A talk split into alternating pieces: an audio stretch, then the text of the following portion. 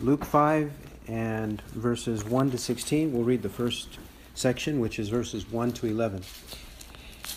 Now, it came about that while the multitude were pressing around him and listening to the word of God, he was standing by the lake of Gennesaret. And he saw two boats lying at the edge of the lake, but the fishermen had gotten out of them and were washing their nets. And he got into one of the boats, which was Simon's, and asked him to put out a little way from the land. And he sat down and began teaching the multitudes from the boat. And when he had finished speaking, he said to Simon, Put out into the deep water and let down your nets for a catch. And Simon answered and said, Master, we worked hard all night and caught nothing, but at your bidding I will let down the nets. And when they had done this, they enclosed a great quantity of fish, and their nets began to break. And they signaled to their partners in the other boat for them to come and help them. Mm. And they came and filled both of the boats so that they began to sink. But when Simon Peter saw that, he fell down at Jesus' feet, saying, Depart from me, for I am a sinful man, O Lord. For amazement had seized him and all his companions because of the catch of fish which they had taken. And so also James and John, sons of Zebedee, who were partners with Simon. And Jesus said to Simon, Do not fear, from now on you will be catching men. And when they had brought their boats to land, they left everything and followed him. Our Heavenly Father, we know that we read about the Lord Jesus Christ and we read His Word, we read about the truth, and we pray that you'll open our eyes that we may behold wonderful things from your law. May we study these words not as the words of mere men, but as the words of the living God, and teach us what these words have to do with our Christian life. We ask in Christ's name, Amen.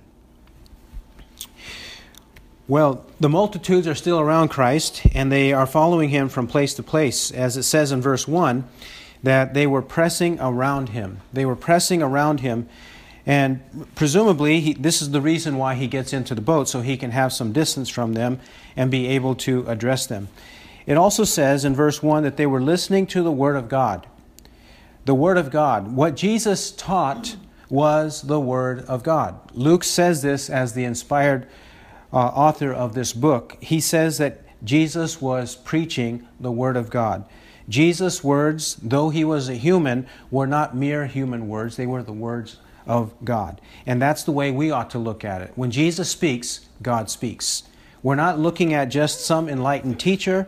We're not looking at Christ as someone who is uh, perhaps a guru or some kind of um, a master of a, of a certain religion or a cult leader or anything like that. When Jesus preached, he preached the Word of God. And we know from 1 Peter 1 10 to 12, and also from 2 Peter 1 16 to 21, that whenever the prophets and the apostles spoke and wrote, they wrote the Word of God by the Holy Spirit. So they are listening to this Word. Now, it doesn't necessarily mean that the multitudes were very happy with everything Jesus said, because we know how fickle the multitudes can be, and eventually, when Jesus is arrested and uh, on trial, they say, Crucify him and crucify him. At least some of them do. And some of the ones that were listening to him and following him. It says he was standing by the lake of Gennesaret. This lake is also called a sea. Usually, if it's called a sea, it's called the Sea of Galilee. The Sea of Galilee because of the region where it was, and the lake of Gennesaret because Gennesaret was a city on the edge of the lake. And so it has different names in the Bible. It also is known as the Sea of Tiberias or the Lake of Tiberias because in the Roman era it was renamed uh, to that. All three of these designations Sea of Galilee, uh, Lake of Gennesaret, or Sea of Tiberias or Lake of Tiberias, all of these are talking about the same area, that same body of water which was about 16 miles long and about six miles uh, wide. That's the, about how uh, it was. And there were cities uh, along the edge of it, cities such as Capernaum and other ones that are more commonly known. And it was perhaps that he was at Capernaum because this is where Simon Peter lived. And he likely went into Simon Peter's house because it says uh, right there in verse 38, uh, in chapter 4, verse 38, and he arose and left the synagogue and entered Simon's home. And uh, likely Simon's home was in Capernaum, which was also on the edge of this lake or sea. And it's no surprise because Simon is familiar with that lake and he's a fisherman, just like his companions are. In verse 2, and he, Jesus, he saw two boats lying at the edge of the lake, but the fishermen had gotten out of them and were washing their nets. He sees two boats, he chooses one, he chooses Simon's boat. It doesn't tell us why he chose Simon's, but Simon Peter, and sometimes he's known as Peter, and sometimes he's known as Simon, and sometimes he's known as Simon Peter. This is the same individual.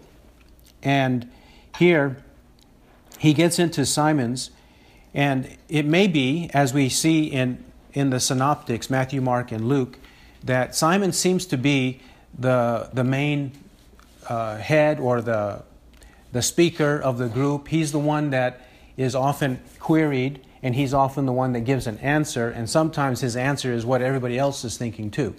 Not because he's a rash person, some people have attributed that to him. I, I, don't think it's necessarily that. I think it has something to do with him being the, the leader of the group uh, uh, of the 12. And that's why he focuses his attention on Simon here. Verse 3. Now, this is before they are made apostles. So Jesus is um, bringing him into this fold of 12 disciples or 12 apostles at this point. That's the point of this narrative. And we will see that Simon has to first come to a realization of his sin before he can be called to the ministry. A realization of his sin before he goes and preaches to other people about their sin. We'll see what, what happens here. Verse 3 He got into Simon's boat and asked him to put out a little way from the land. This way, if he's out a little bit from the land, then the people won't be tempted to come and, and hover around Jesus and be too close to him. That would be one reason. But another reason would be so that he could uh, address them all and they could all see him. If, they're in the, if he's in the boat, then the crowds on the, on the edge of the lake, they can see him and hear him teach. And that's what happens in verse 3. He sat down and began teaching the multitudes from the boat. Presumably, the multitudes are standing and he is sitting. This too, sometimes this little phrase, and he sat down, has to do with the customary way of teaching that is, to have people encircling you and you sitting there and them standing and listening to you. This was a custom uh, of the day to do it that way. Then, verse 4 And when he had finished speaking, he said to Simon, so he preaches to the multitudes, and now he's talking to Simon. Put out into the deep water and let down your nets for a catch. This is Jesus confirming his words by his works, confirming his message by his miracles. That's what he's about to do.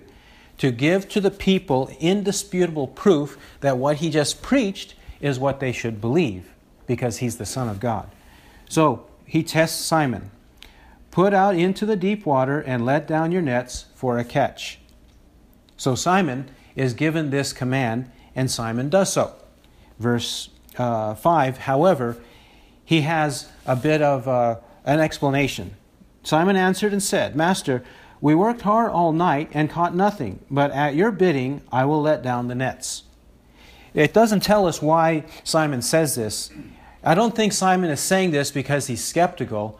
I think he's saying this in order to emphasize the fact that this is the situation, but I'm going to do whatever you say. Simon has already heard and perhaps even seen some of the miracles Jesus did in chapter 4. He's already heard of all, all that. So I don't think it's beyond Simon to understand that Jesus can and uh, can do a miracle if he so chooses to do a miracle. He just explains. And notice verse 5, he calls him master. So he knows that he is uh, an, an author- uh, authoritative teacher who deserves to be obeyed and followed. He calls him by that name. And he explains, as is natural, that he worked hard all night and caught nothing. Often, fishermen don't catch anything. Quite often. They don't catch anything. But they went at a time when they would be most likely to catch, and that would be at night to catch. But they didn't catch any that time. But then he says, At your bidding, I will let down the nets. He knows of his circumstance, he knows of the hard situation he just experienced all night long. And after all, Simon and his brother Andrew and the two sons of Zebedee, James and John, they are experts. That's, that's their livelihood.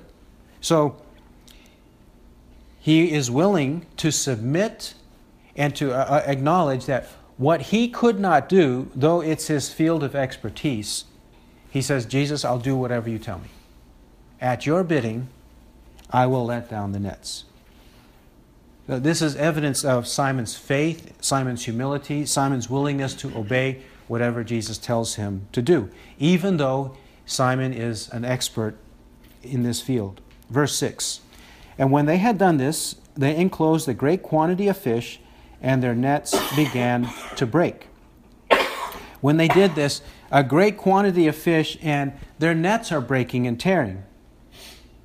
This is how much Jesus instantly performed a miracle. They let him down, and then they're pulling him up, and a huge quantity is coming up.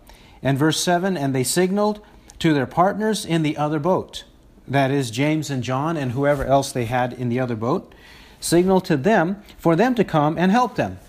And they do. Verse 7 They came and filled both of the boats so that they began to sink.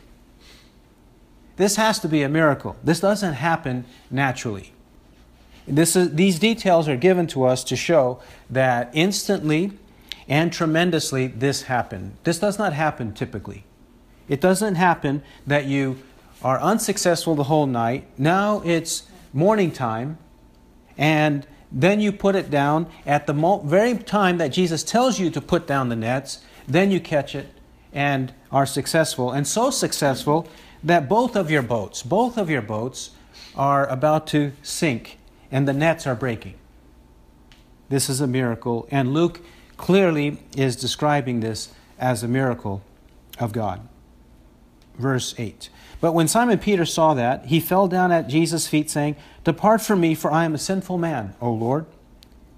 He just experienced the miraculous power of Christ. Christ is no mere man, showing his miraculous power. And when he thinks of Christ's miraculous power and knows that he is Lord, as he calls him in verse 8, and Master, as he calls him in verse 5, this shows that Peter was thankful that Christ used his power to help him. He's showing his thankfulness, and when, he properly understands that Christ has used his power to help Peter, Peter realizes his own unworthiness. Thankfulness produces a sense of unworthiness, or it reminds us of our unworthiness. We thank God when we see God's power at work in us, and then that should produce thankfulness and also remind us of our unworthiness. And this is why he says, Depart from me, for I am a sinful man, O Lord. Now, he's not saying this in a rude way, he's, he's saying this in a humble way. He says, I don't deserve to be around you, Lord. I'm so sinful, I don't deserve to be around you. So you go and you go to some holy place because I am filthy and, and unworthy. I am as, as filthy and smelly as these fish I just caught. That's what he's thinking of himself. He's thinking of himself like that, which is the way we ought to think. Moses did this at the burning bush. When he realized who was there at the burning bush, he hid his face.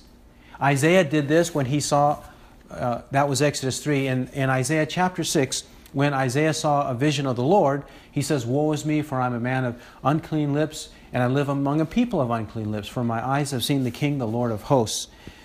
That's the feeling that Isaiah had. And all true people of faith, when they have a glimpse of the miraculous glory of God, they have to be thankful and they have to be humble. They realize that they are nothing and God is everything. He is holy and we are sinful. Verse 9 Peter apparently was the only one who fell at Jesus' feet, but he wasn't the only one surprised and, and full of amazement. Verse 9 for amazement had seized him and all his companions because of the catch of fish which they had taken. He's not the only one who's amazed and realizing what is going on, but apparently he's the only one that falls at Jesus' feet. Not to say that the others did wrong necessarily, they just didn't do as good as Simon Peter did. Everybody likes to pick on Peter. Peter being a loudmouth, being rash with his mouth, but several times he is the one who does what the others won't do. Like this is one case. He's the one who fell down at Jesus' feet and said, Depart from me. Verse 10 he names a, a, couple of others. And so also James and John, sons of Zebedee, who were partners with Simon. That is, his companions do this, all of his companions, and the two sons of Zebedee, they are also full of amazement and realize what a miracle has occurred. These two, James and John, these are the two who are eventually, in this passage as well, becoming apostles. These two will also become apostles. The list of apostles is given to us in Matthew 10 1 to 4, the names of the 12 apostles, and there we will see James and John, these two, along with Peter and Andrew. Four out of the 12, they will be also named in Matthew 10 1 to 4. And this John, John the son of Zebedee, he is more known than James. John, the son of Zebedee, is the one who wrote the book of John, who wrote 1st, 2nd, and 3rd John, and the, the book of Revelation. this John, the son of Zebedee, wrote those books. Um, and then in the case of um, in the case of James, James was put to death in Acts chapter 12, Acts 12, verse 2. I'll read verses 1 and 2. Now, about that time, Herod the king laid hands on some who belonged to the church in order to mistreat them, and he had James, the brother of John, put to death with the sword. He had him put to death with the sword. So, this is the James and John we know here. So, then, this amazement happens, this worship happens, and this acknowledgement of who Christ is, and Jesus responds to this. In verse 10, Jesus said to Simon, Do not fear, from now on you will be catching men. Peter was struck with the glory of God in verse 8, and he says, Jesus says to Peter, Simon Peter, Do not fear. Yes, Moses was spared death, even though God was in his presence. Uh, Isaiah was spared death, though God was in his presence. And God comforted both of them, and, and several other examples throughout the Old Testament. And that's why here Jesus says to Peter, Do not fear. Do not fear, everything's okay.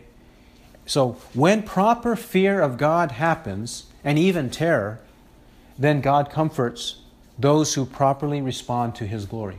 He comforts them and says, Do not fear. There's no need to be afraid of anything. And now, from now on, you will be catching men. I just showed you by this catch of fish that I have the power to d- take fish out from this lake and put them in the net and into your boat. And I also have the power to make you into a fisher of men. You have, I am now commissioning you to help me in this special task as an apostle. All Christians, in a sense, uh, fish after men. All Christians do that. All Christians evangelize. Matthew 28, 18 to 20 in the Great Commission. 1 Peter 2, 9 and 10. He called us out of, his dark, uh, out of darkness into his marvelous light in order that we may proclaim the excellencies of him who did that. So we are all supposed to do that but in the special sense here, he's being called as an apostle. He did not say, I want to be an apostle, Jesus. And he, he did not, it was not by vote or anything like that. Jesus himself chose Simon Peter. Jesus called him Peter, Andrew, and all the rest of the apostles. So it was not by his desire to have fame or anything like that. It was his desire to follow Jesus. And Jesus, uh, Jesus knew that, and this is why he now calls Simon into this ministry. In verse 11, and when they had brought their boats to land, they left everything and followed him. They knew what he meant by this. From now on, you will be catching men.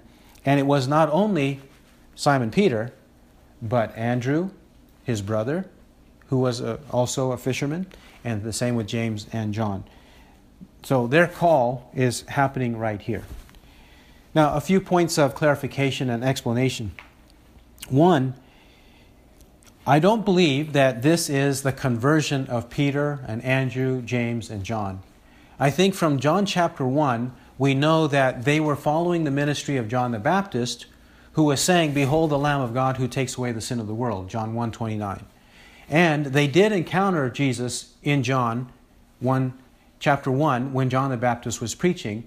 They came and followed him and listened to him, and they were talking about who he was, um, the Messiah. We have found the Messiah, they say that. So they know who he is, and they already believe in him. This is a call to ministry. This, is, this incident happened as preparatory for their call to ministry.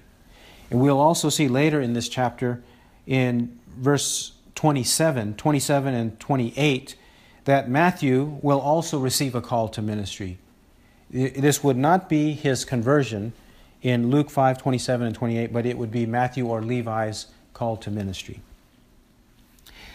Another point of clarification some people think that since Simon and Andrew, James and John were lowly fishermen, uneducated, unskilled, not trained in the schools of the rabbis, they, they did not have a lot of book knowledge, that therefore it's unnecessary for today's pastors to have book knowledge.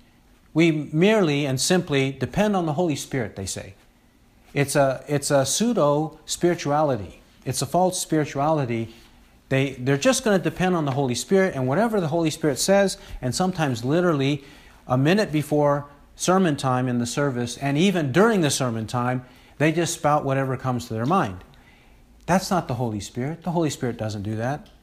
And it's contrary even to this apostolic ministry. For example, Paul the Apostle was trained by the most famous rabbi of the first century named Gamaliel. He was trained by that rabbi, and Paul was used by God to be an apostle, an apostle of Christ. Trained by the most reputable and revered rabbi of the day. He, he says this in Acts 22, verse 3 I am a Jew born in Tarsus of Cilicia, but brought up in this city, that is Jerusalem, educated under Gamaliel, strictly according to the law of our fathers, being zealous for God just as you all are today. And Gamaliel was a rabbi who taught Paul many, many things that he knew about the Bible. He did not, did not necessarily know everything correctly, and it took him time to believe in Jesus of Nazareth, but he did understand many things, and he was well trained as an academic, as a scholar. Also, from Acts 7 and Hebrews 11, we know Moses. He was well educated in the court of Pharaoh. He was well educated, and God used that education in Moses' ministry to the people of God. So we cannot take from this passage or any similar passage uh, a false notion that it, there's no need to study the Bible and no need to study it carefully before we stand up and speak before people or even convey it uh, however we want to convey it. We can't just uh, have a pseudo baptism and say, well, the Holy Spirit will tell me, and I don't need to study anything. Yes, the Holy Spirit can and will miraculously do things like that. In fact, Matthew chapter 10, Jesus said, Don't fear when you are dragged before rulers and governors and kings, and they are interrogating you. Don't fear, for the Holy Spirit will give you what to say in that hour. But that's an unusual situation. That's a situation where you don't have time necessarily to, to prepare what the governor is going to ask you. So when you don't have that, of course the Holy Spirit will help you. But when you do have time, study the Word of God. Whether you are pastor or parishioner, study the Word of God and be prepared to explain it to other people. Uh, another thing I think we can learn from this is God takes people from menial and lowly occupations in order to show His glory. He show, get, takes people from those kinds of uh, stations and occupations in life in order to show proud people that they should not be so proud. 1 Corinthians 1 26. 1 Corinthians 1 26. For consider your calling, brethren, that there were not many wise according to the flesh, not many mighty, not many noble, but God has chosen the foolish things of the world to shame the wise, and God has chosen the weak things of the world to shame the things which are strong. And the base things of the world and the despised, God has chosen the things that are not, that he might nullify the things that are, that no man should boast before God. But by his doing, you are in Christ Jesus, who became to us wisdom from God and righteousness and sanctification and redemption, that just as it is written, let him who boasts boast in the Lord. God reverses the roles. Today, people might be rich. Today, people might be wise, worldly wise. Today, people might have notoriety and fame. But on the day of judgment, it'll be the opposite. Because God is in the business of making no man boast before God. 1 Corinthians 1:29. No one should boast. And then we whoever uh, we who uh, all are lowly, then God makes us realize that we were nothing and we were made something by the grace of God. We are made something only by the grace of God. And and then, furthermore, from this passage,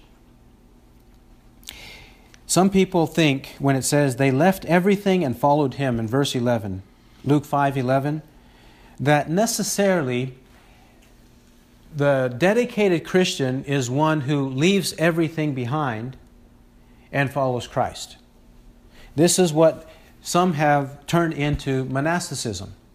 Monasticism, that is, you leave the city and you go into a monastery far, far away, away from civilization, and you pretend to be doing God's will by praying all day, reading the Bible all day. Presumably, that's what they say. Now, a few of them do that, but many of them go crazy out there, and many of them do all kinds of wickedness out there that they don't tell us.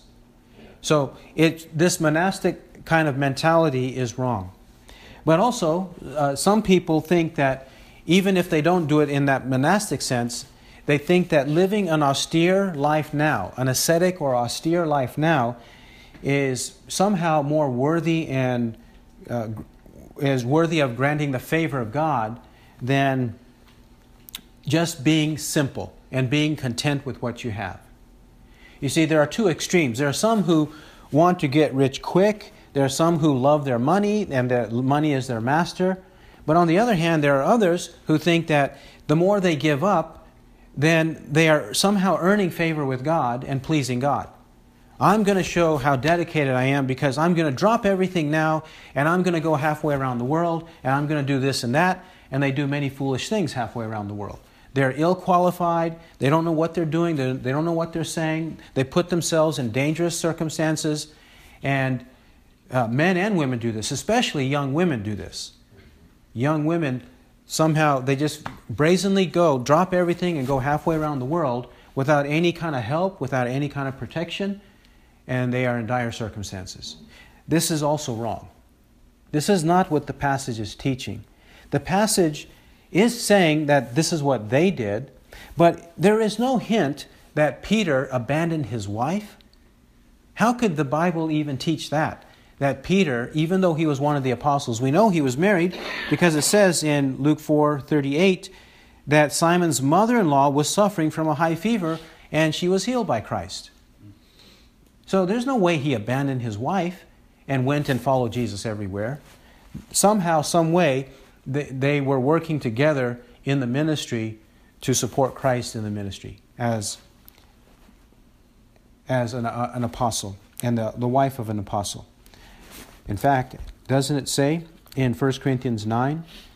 1 Corinthians 9, Paul speaking of his rights as a minister, he says, 1 Corinthians 9 5, 9 5, Do we not have a right to take along a believing wife, even as the rest of the apostles and the brothers of the Lord and Cephas?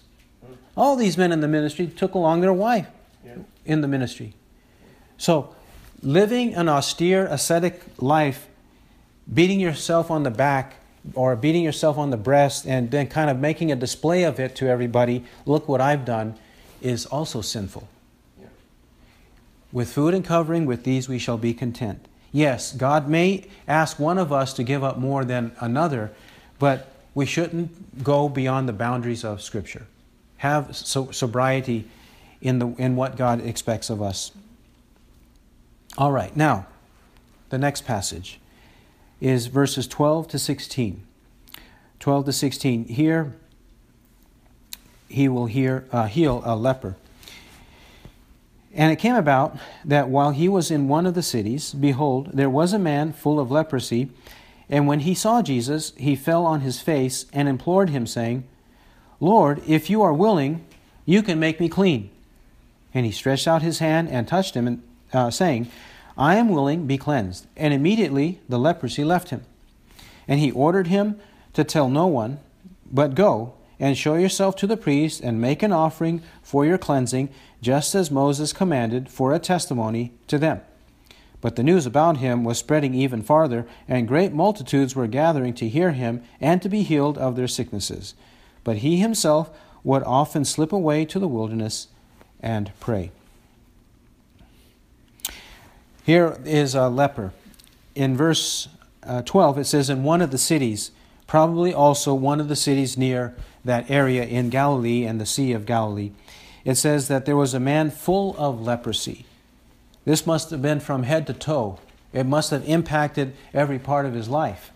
It must have made him someone who was uh, quarantined and isolated and somebody who did not have the regular enjoyments and pleasures and privileges of life. He didn't have anything like that. Leprosy is described in detail, and the resolution to it or the examination of it, and if there is a cleansing of it, the sacrificial resolution to it, these are explained in Leviticus chapters 13 and 14.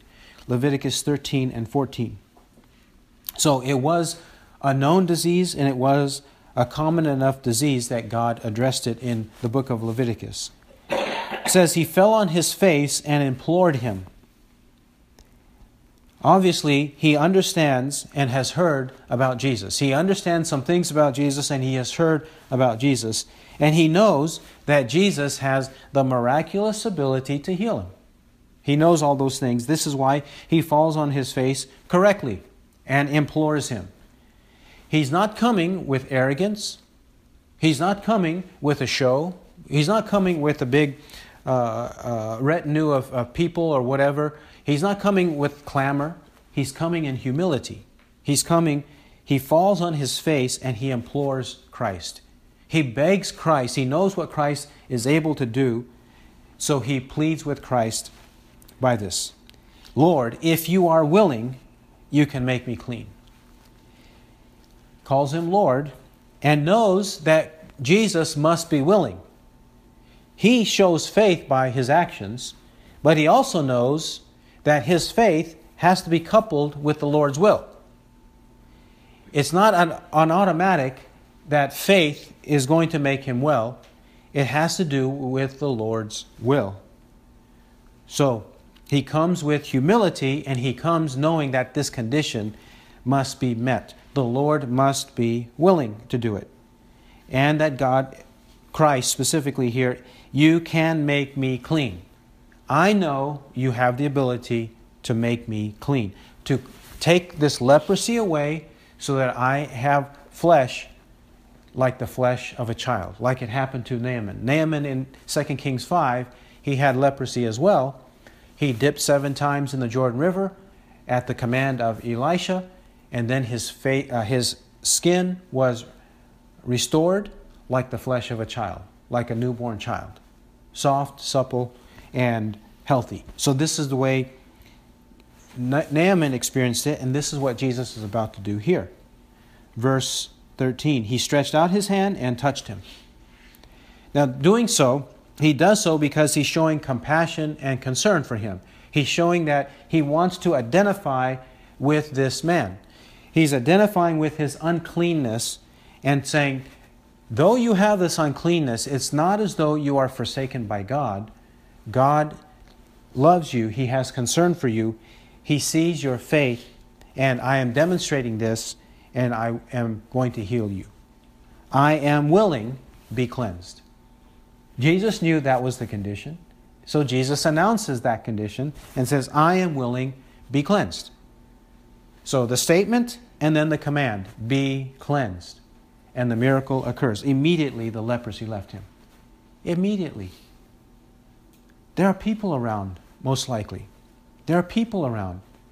And Jesus heals him instantly. Can you imagine?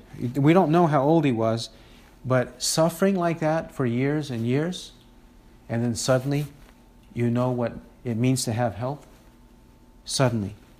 So, Jesus instructs him in verse 14. He ordered him to tell no one. He ordered him to tell no one, probably just like it is uh, frequently said in John, for his hour had not yet come. And it wasn't time for Jesus to have the multitudes and even the religious authorities be against him and then put him on the cross. It wasn't time yet. As well, in John 6:15 it says that the crowds when they were filled with the loaves and the fish, the 5000, they came and tried to take him by force to make him king. They even had political motives, not spiritual motives, but political motives, merely political motives. They didn't care about spiritual things. They just wanted them to be freed from the Romans and have this Jewish king who was popular be their king. This is why he orders him to tell no one. He knows that the situation is volatile, so he's trying to prevent any problems. And instead, what should he do? Go and show yourself to the priest and make an offering for your cleansing, just as Moses commanded, for a testimony to them. He commands him to do what the law told him to do, the law of Moses. Leviticus 13 and 14. When a leper was cleansed, he was supposed to, in thanksgiving, offer a sacrifice to God. He offers a sacrifice to God in thanksgiving to show that he acknowledges that God is the one who delivered him from the leprosy. And when he does so, then it's a testimony to them. Testimony to the priests testimony to the Levites and everybody else who hears of that, but a testimony in the right way, in a thankful way. Not in a political way, but in a thankful way. It's a testimony to them. However, the news about him was spreading even farther. It doesn't say that this man was the one doing it, it just says that the news was spreading farther and farther and great multitudes were gathering to hear him and to be healed of their sicknesses. Many people came. Crowds came, so much so that he would often slip away to the wilderness and pray. He didn't have any peace and quiet at times, so he would have to go to the wilderness, to a deserted area, to be able to pray, which teaches us the same. It teaches us that though it is good and right to do ministry, it's good and right to be busy about good and right things, we still need to be separate from all that and away from people long enough to commune with our Heavenly Father. We have to do that. If we're not doing that, then there's imbalance. He's, he's not spending all of his time in prayer like the monks do. He's not doing that. But he's also not so busy with his life every day, 24 7, that he has no time to pray, to be alone with God. He's doing both in the proper balance and teaches us to do the same. Okay, now we have to note a, a, couple of things and emphasize them. One, as it says in verse 12, 12 and 13, the man, the, the leper knows that it has to be according to Christ's will. It has to be according to Christ's will. Let's confirm this and then speak of why this is important. James chapter 4, James chapter 4, verse 13. Is it right and good to request of God based on God's will? Or should we just say, I want it, I need it, I, I, I ask you, God, I have faith, therefore it must happen? James 4 13. Come now, you who say, Today or tomorrow we shall go to such and such a city and spend a year there and engage in business and make a profit. Yet you do not know what your life will be like tomorrow. You are just a vapor that appears for a little while and then vanishes away. Instead, you ought to say, If the Lord wills, we shall live and also do this or that. But as it is, you boast in your arrogance. All such boasting is evil. Therefore, to one who knows the right thing to do and does not do it, to him it is sin. James clearly tells us that we cannot make assertions without consulting the will of God. And verse 14 says, We don't know what will, our life will be like tomorrow. We're here today and gone tomorrow. We vanish. And verse 15, instead, you ought to say, If the Lord wills. Yes, yes, it's good and right to go here and there to engage in business and make a profit. We need to eat, our families need to eat, that's right. A profit needs to be made, but the profit needs to be made according to the will of God. And when people do not consult God, that's when the sin occurs. If the Lord wills, we shall live and also do this or that. So, both health, the ability to live, and wealth, to do this and that, happen according to the will of God.